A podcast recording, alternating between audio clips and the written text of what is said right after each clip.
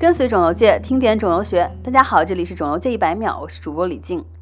本周呢，看了一本新书，名为《狡猾的细胞》的科普书，其中提及像 HPV 这类微生物，它虽然会诱发肿瘤，但有的微生物也会治疗肿瘤。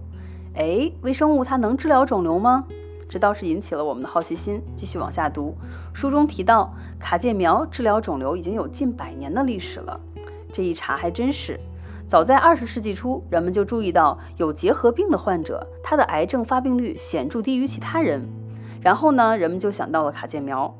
在一九三五年，有人给二十八例胃癌患者静脉注射了卡介苗，首次取得了成功。随后呢，卡介苗还被尝试用于黑色素瘤、结肠癌、前列腺癌等。直到一九七六年，卡介苗用于治疗膀胱癌。至今呢，卡介苗仍然是最有效的非基层浸润性膀胱癌灌注用药，不仅可以减少复发率，还能够预防疾病的进展和减少死亡风险。卡介苗的英文缩写是 BCG，我们小时候呢都打过，用来预防结核病。这三个字母中的后两个字母是取自两位发明人的姓氏首字母，是为了纪念卡尔梅特和盖林在一九二一年开发出的这款疫苗。此外呢，因为结核菌它是棒状杆菌，所以第一个字母 B 是拉丁文小棒子的单词首字母，用来指代菌属。非基层浸润性膀胱癌，它是一种生长在膀胱内壁的肿瘤，但还没有侵入到膀胱肌肉的癌症。那么这种癌症呢，它通常可以通过手术摘除，但有复发和进展的风险。BCG 它应用在膀胱癌已经有近四十余年的历史，但是对于其抗肿瘤作用的机制一直尚未明确。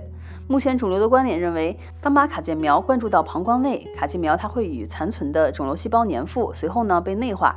一方面发挥其直接的细胞毒性，引发了肿瘤细胞 DNA 损伤；另一方面会引发细胞因子的释放和免疫细胞的募集，类似于免疫增敏剂，在临床上被称为是诱导灌注。尽管卡介苗它是诱导灌注的最优选择，但是仍有部分人对卡介苗并不敏感，而且单纯的卡介苗灌注治疗它的毒副作用比较大。目前呢已经改为卡介苗联合灌注治疗。本期百秒就到这里了，我是李静，感谢您的收听，我们下期见。